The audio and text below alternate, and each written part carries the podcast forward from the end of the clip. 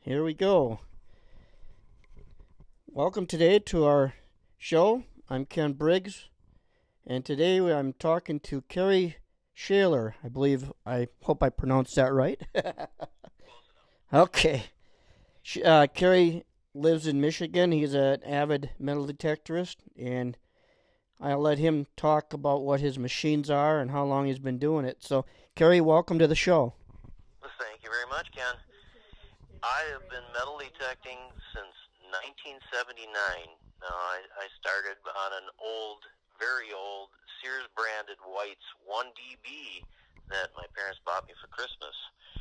And that following year, summer, I found my first silver coin, uh, a 1957 Washington quarter, and I've been hooked ever since. Now, over the years, I've moved up I uh, went to a White's 4DB, and I think it was right around 1981,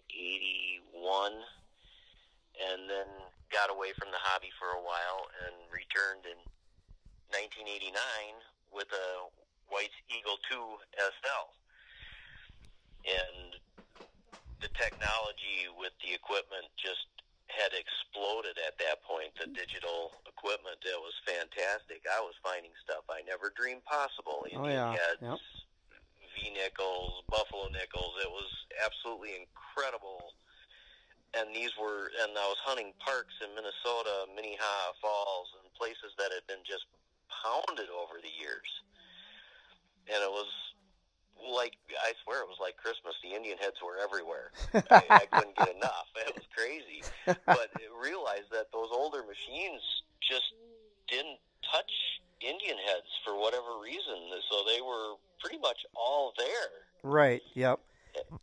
You pretty much followed the same steps that I did because I've got the old uh, TR discriminator from White's back in the seventies, yep. and then I went to I got the 4DB, and then I put the I bought the 5000D and then I bought the 6000D Series 2 and then the Eagle 2 SL90.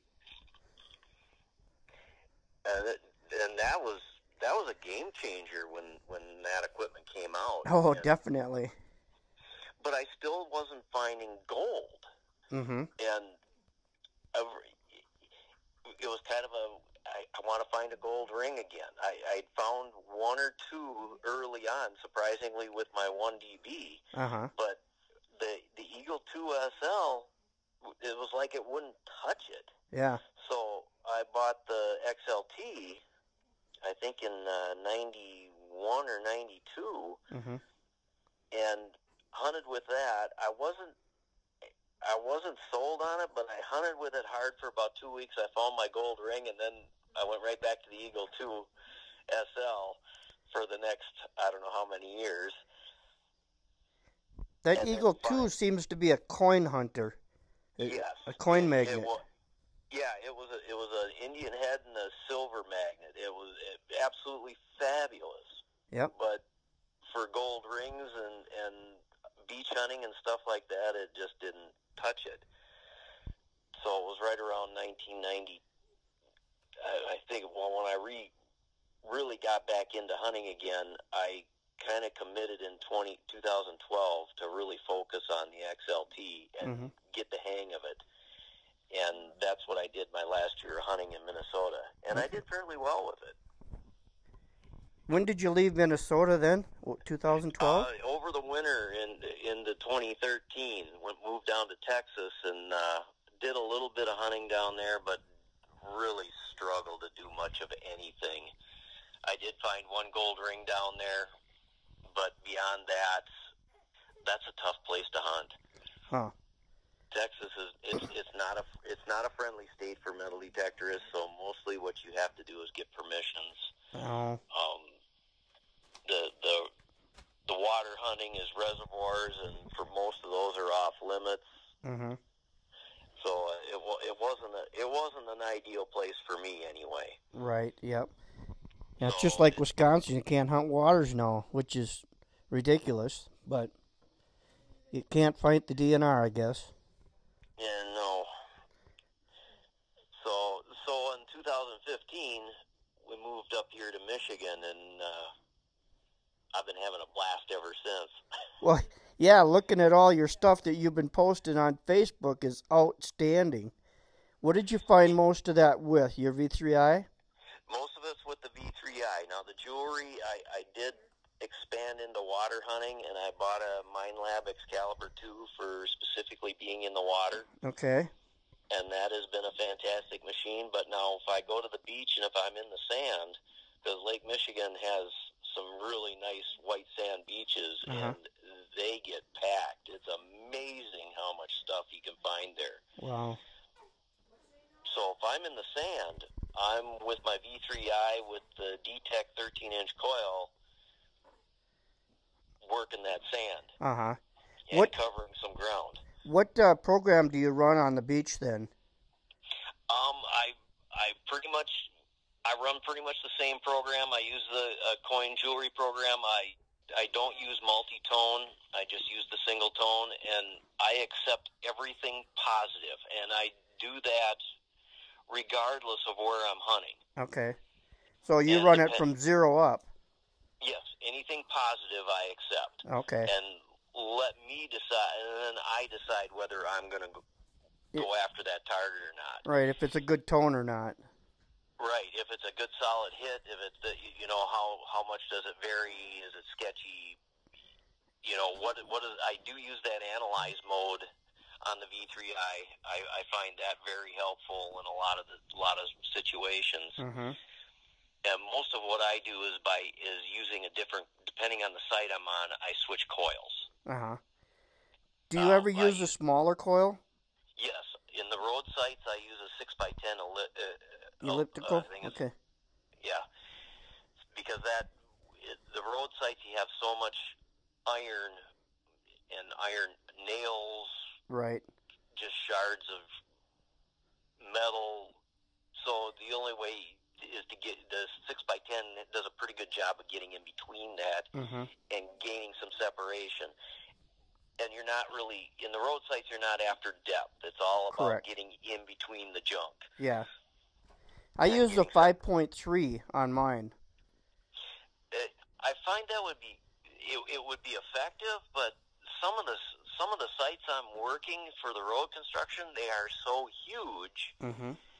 and they're moving dirt every day. Right. So you only you have a limited amount of time Yep. Yep. that you can hunt before it gets dark. And you know, I, I've I've brought my fluorescent lantern and my visor light and stuff, but you're still limited on the mo- number of hours you can hunt before they're there the next day turning dirt, Right. Yep. and you and you can hit it again the next night. So you, it's there's a balancing act, and the six by ten gives me a little more ground coverage, and being able to go back the next night and do it over and over and over again. Right. Yeah. That's what we normally do is hit the roads, you know, every night and every weekend when they're not there until the blacktop and the concrete go on. Yeah, and and some of the best points are when they're scrape right when they're scraping out prior to putting down their final road bed. Yep. That's when I found some of the best finds come out. But it's such a sh- it's such a short window that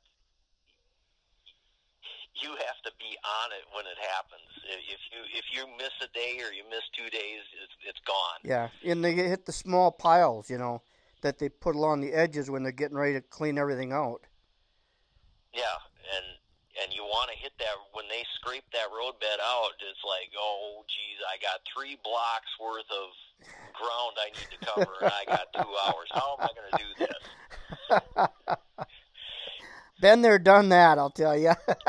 And it, it's it's crazy, Yeah. And- but it's it's a lot of fun, and and I found that a lot of these uh, construction outfits, you know, I there was one site this summer where the the the foreman he would come and check on his equipment, and he'd find me there over the weekends and stuff, and he would actually come back almost every night to see what I was up to and see what I was finding. yeah, that's we had some of the guys locally here would come up and say, "Well, what are you finding tonight?" You know, and we'd show them, and they that's awesome, you know. Yeah, and and I got his card, so I'll be I'll be contacting him, you know, in the next month or two to find out find out what sites they're going to be working this summer, and and hopefully that gives me a leg up because uh, a lot of the city websites don't aren't real updated, or if they do post construction they're going to do, it's in an obscure spot and it's hard to find. Right. Yeah. Do you belong to any clubs in Michigan? Yes, I do. The the, uh, the Southwest Michigan Seek and Search Club. It's swmss.org on the web. Okay. Um, they they usually go through. Uh, they do have a Facebook page that it's kind of connected to them. It's the Kalamazoo metal detecting page. Okay. But uh, they do have a website. And then prior to that, for a few years back in the in the 90s, I was a member of the Gopher State Treasure Hunters in Minnesota. Okay. Yeah, I started the Three Seasons Treasure Hunters Club here in Chippewa, but I have since walked away from it, and I just do everything through my business at Groundview Metal Detector Sales and Rental here in Chippewa. Is there is there a heavy presence of hunters there in that area? Yeah, there is. Uh, I think that club's got probably 30 people now. Well, that's pretty good size. Yeah. No, But- Southwest Michigan Seek and Search, I think, is one of the largest clubs in the country. It's it's pushing almost 100 members now. Holy cow. It's it's a big club, and and you you go to these meetings and you see what people bring in for the bring and brag and and the the best find of the month stuff. And Uh-huh. It's absolutely incredible, and it just fires me up that much more to get out there because I want to find this stuff too. Oh, definitely. Yeah, I belong to the Zumbro Valley Treasure Hunters Club down in Minnesota also. So, Okay, and they're out of are, are they out of Rochester? that's correct. Rochester. Yeah, It is Rochester. out of Rochester. Yep. So I think Gopher State Treasure Hunters and Zumbro Valley actually had a get together one winter Mhm. at a restaurant. I, I I think it was like halfway in between at Red Wing or something. I- Yep, I, yep. I re- vaguely remember going to it. Uh-huh. But yeah, I, I belong to that and like I said I walked away from the 3 seasons and I'm busy with the the the uh, Groundview Metal Detector sales and rental and and I'm teaching people how to hunt and stuff and then I spend most of my time in the summer if I'm not on a road construction then I'm at our local Northern Wisconsin State Fairgrounds hunting it. Oh, that would probably be pretty good. Oh, we we keep finding coins there, but it's privately owned, and you have to have permission to be on there. Right. And a lot of people don't understand that, and you have to have proper digging techniques in order to uh, get on the grounds to hunt it. They just don't want anybody just start digging, you know. That, that's probably one of the toughest things for new hunters is the, the the digging aspect of it, and it's it's something that's not really taught unless, especially when somebody wants to get into it. That's just buying machine. I, I to to show them how to do it properly out of the gate. It's not something that's brought up so much now. You probably have a better opportunity if you're selling machine directly to somebody that's new. Right. Yep. And that's a problem. We're we're uh, getting hurt by internet sales because everybody buys on the internet, and they don't get the local laws. They don't get proper digging techniques. They don't learn how to take out the trash, and you know, et cetera, et cetera, et cetera. Yeah, that's something that's missed. I mean, I grew up with it back going back to the late '70s. So, I mean, and I was back then. It was a concentric coil, so Yep. Pinpointer, and and a ground off screwdriver is the only. Th- I I didn't have a pinpointer. No. I, I pinpoint with the machine, and I had a ground off screwdriver for probe. Yeah, That's what I used. we're not. We didn't even have pinpointers back then when I first started. No, They were never I- thought of. I I had I dad ground off a screwdriver for me, and away I went. Yeah, I hear ya. you know, the, the digging was basically just kind of probing until you got it, and then kind of open up a little pocket where you get your finger in there and pull it out. Right. And I also use a uh, gasket tool, gasket removing tool, one of those little flathead things. Oh, okay. Those work slick. You just reach under and pop it out, and there's no damage at all. Yeah, and and I had to learn when I bought the V3i in 2015 that was where the double D coil. Oh boy, I need to get a pinpointer. I need to get a. Uh, it was a whole. I had to learn how to dig a plug and all that. It's like okay, mm, this is a. Those double D coils have that hot strip as opposed to a concentric where it's a spot in the center of the coil. Right. Yep. Pinpointing isn't as accurate.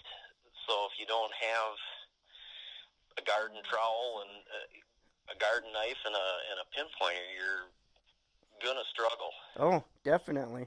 It takes a little bit to learn how to do this hobby. You know, you're not gonna just run out of the gate and grab a metal detector and and go and think you're gonna make millions.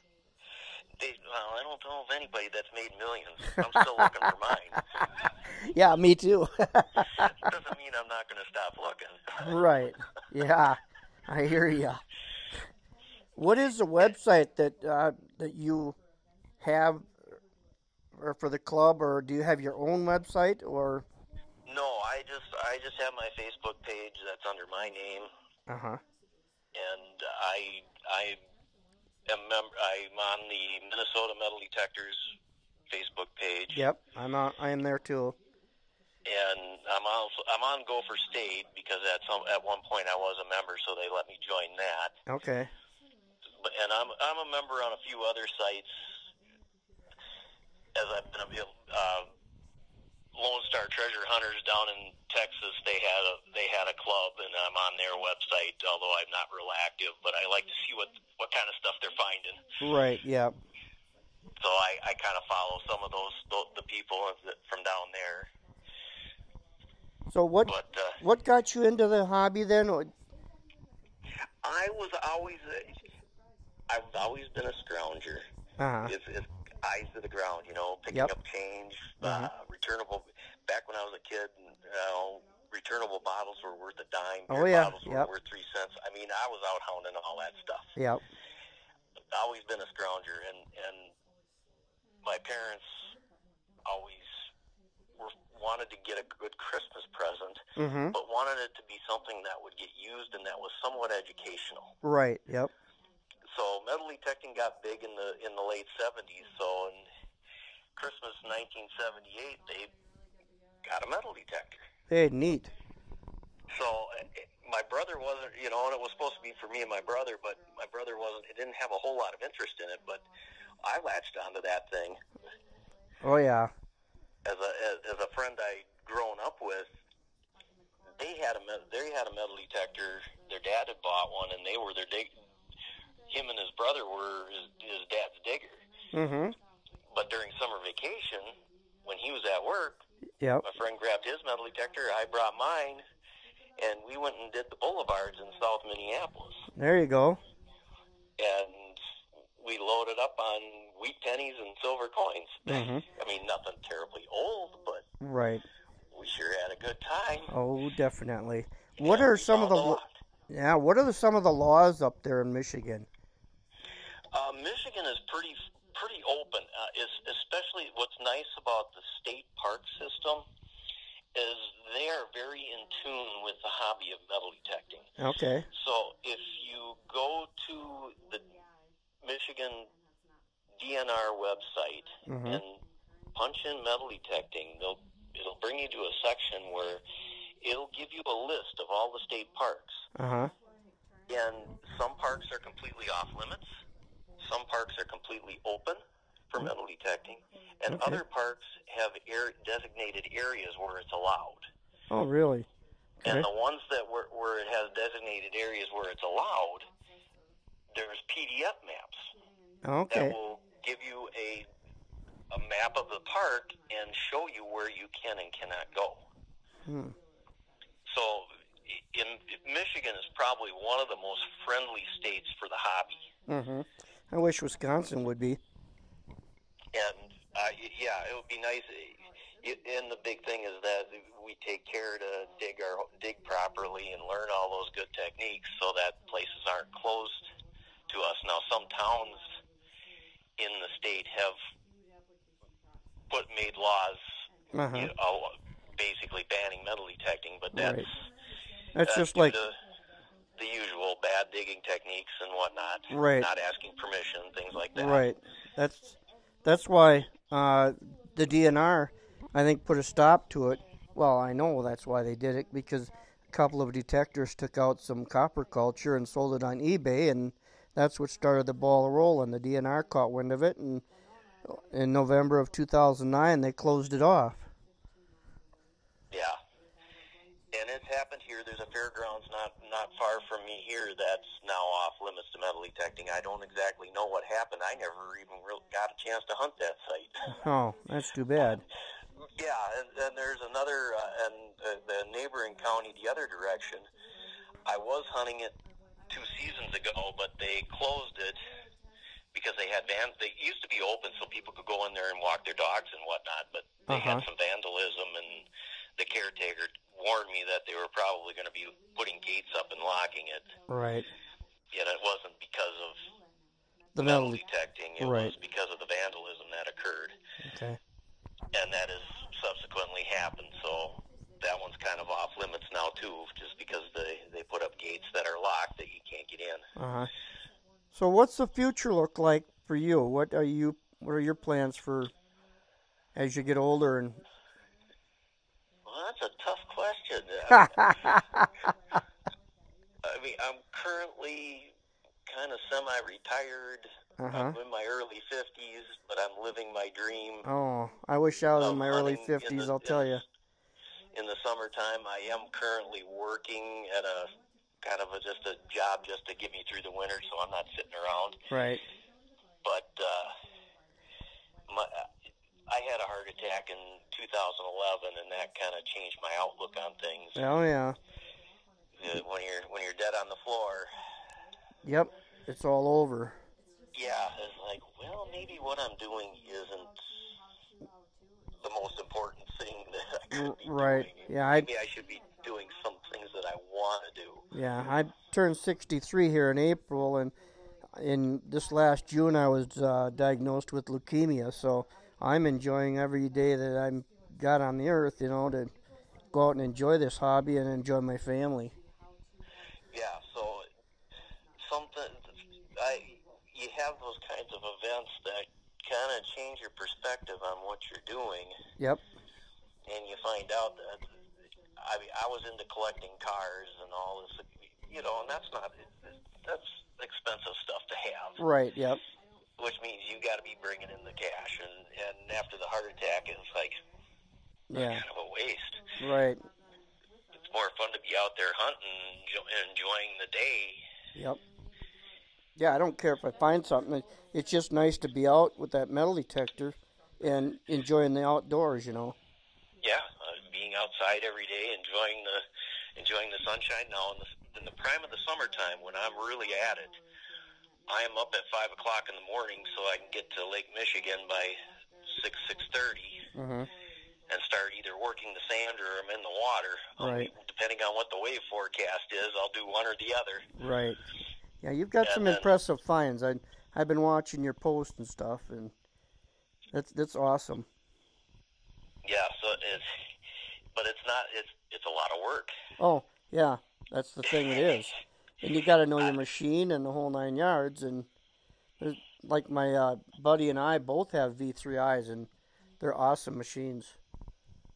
But it, that first month I had it, I was ready to wrap it around Oh. a tree. Oh, I know. It's so hard to learn it. But once you learn it, that's an awesome machine. Oh, it, it, it is. I can't imagine going back to anything else. But It, it's we tried month. that. We tried to j- uh, jump back to a different machine from that V3i, and we had to go back to the V3i. That's the way it was. I'm used to all the things going on. The, the three frequencies go operating together, and the analyze, and and. But now that I know what targets, what their analyze is going to look like, what primary frequency they're going to hit on, all these things, I can't. It's like I can't go to anything else. Right. It's hard to go back to anything else. So and yeah, practice makes makes all the difference. That's that is huge. yes, it is.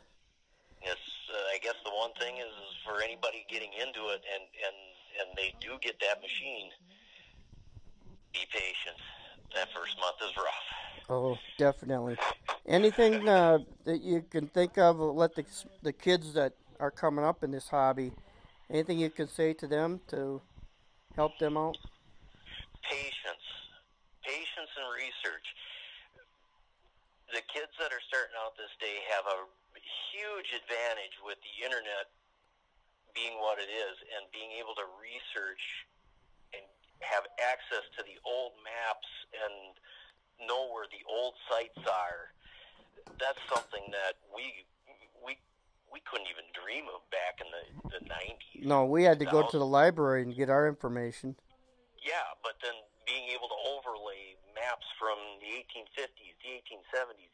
90s. Right. Yep. And and overlay them on the maps of today. Yeah. I, that didn't exist. No, it didn't. We just we, had to we, look at, at maps in the books and, and get them photocopied or whatever, and then had to take them out and try and find something. Yeah, it, it was all trial and error when we were hunting. Right. Where now with the the technology that's out there, I hunt with a guy that does farm fields. We do get permissions and do farm fields. Uh-huh. And he has got these over GPS overlays of the old maps on the current map. So he has his position on the phone, and we can he can overlay an old map and say, okay, the house was right there. Right. And we drive right to it. Yep, that's one advantage they got nowadays it's, it's absolutely incredible. Or I still do things kind of the old school way. Where if I go out in the field with some of the couple of the other guys I hunt with, we go wander around and look for the the old pottery shards. It's like, okay, we're getting close. Right. Yeah. you know, that's some of the stuff that we know from years of experience of doing this. You know that the youngsters have no clue yet. And, but I, I'm still I like learning. Some of it's kind of fun the, the hard way. It's the half of it's the adventure. Oh yeah, definitely. And then doing the electrolysis, uh, you know, on stuff that you find that needs to be cleaned up, and then do your research on what you found is awesome. You know. Yeah, and I and and being here in Michigan, I have found some stuff that I didn't even know existed. Huh. Uh, the Civil War tokens, the Canadian bank tokens, I didn't even know this stuff existed until I moved here to Michigan and started finding this stuff. Uh, what the heck is a Civil nice. War patriotic token? What's a store card? Yeah. Wow. Yep. I'm just in awe of, and then to find out that there was actually some issued in Minnesota is pretty impressive. That there was actually several Civil War tokens issued in Minnesota. They are rare. Yeah. I mean, rare, rare. There was, if you run across one, whoa, wow. Yeah, I got a friend of mine that found a uh, Civil War token up in New Auburn. He didn't know what it was, and he brought it to me. And th- the problem was he cleaned it. So. Yeah, and I the the roadside finds I have, I clean them.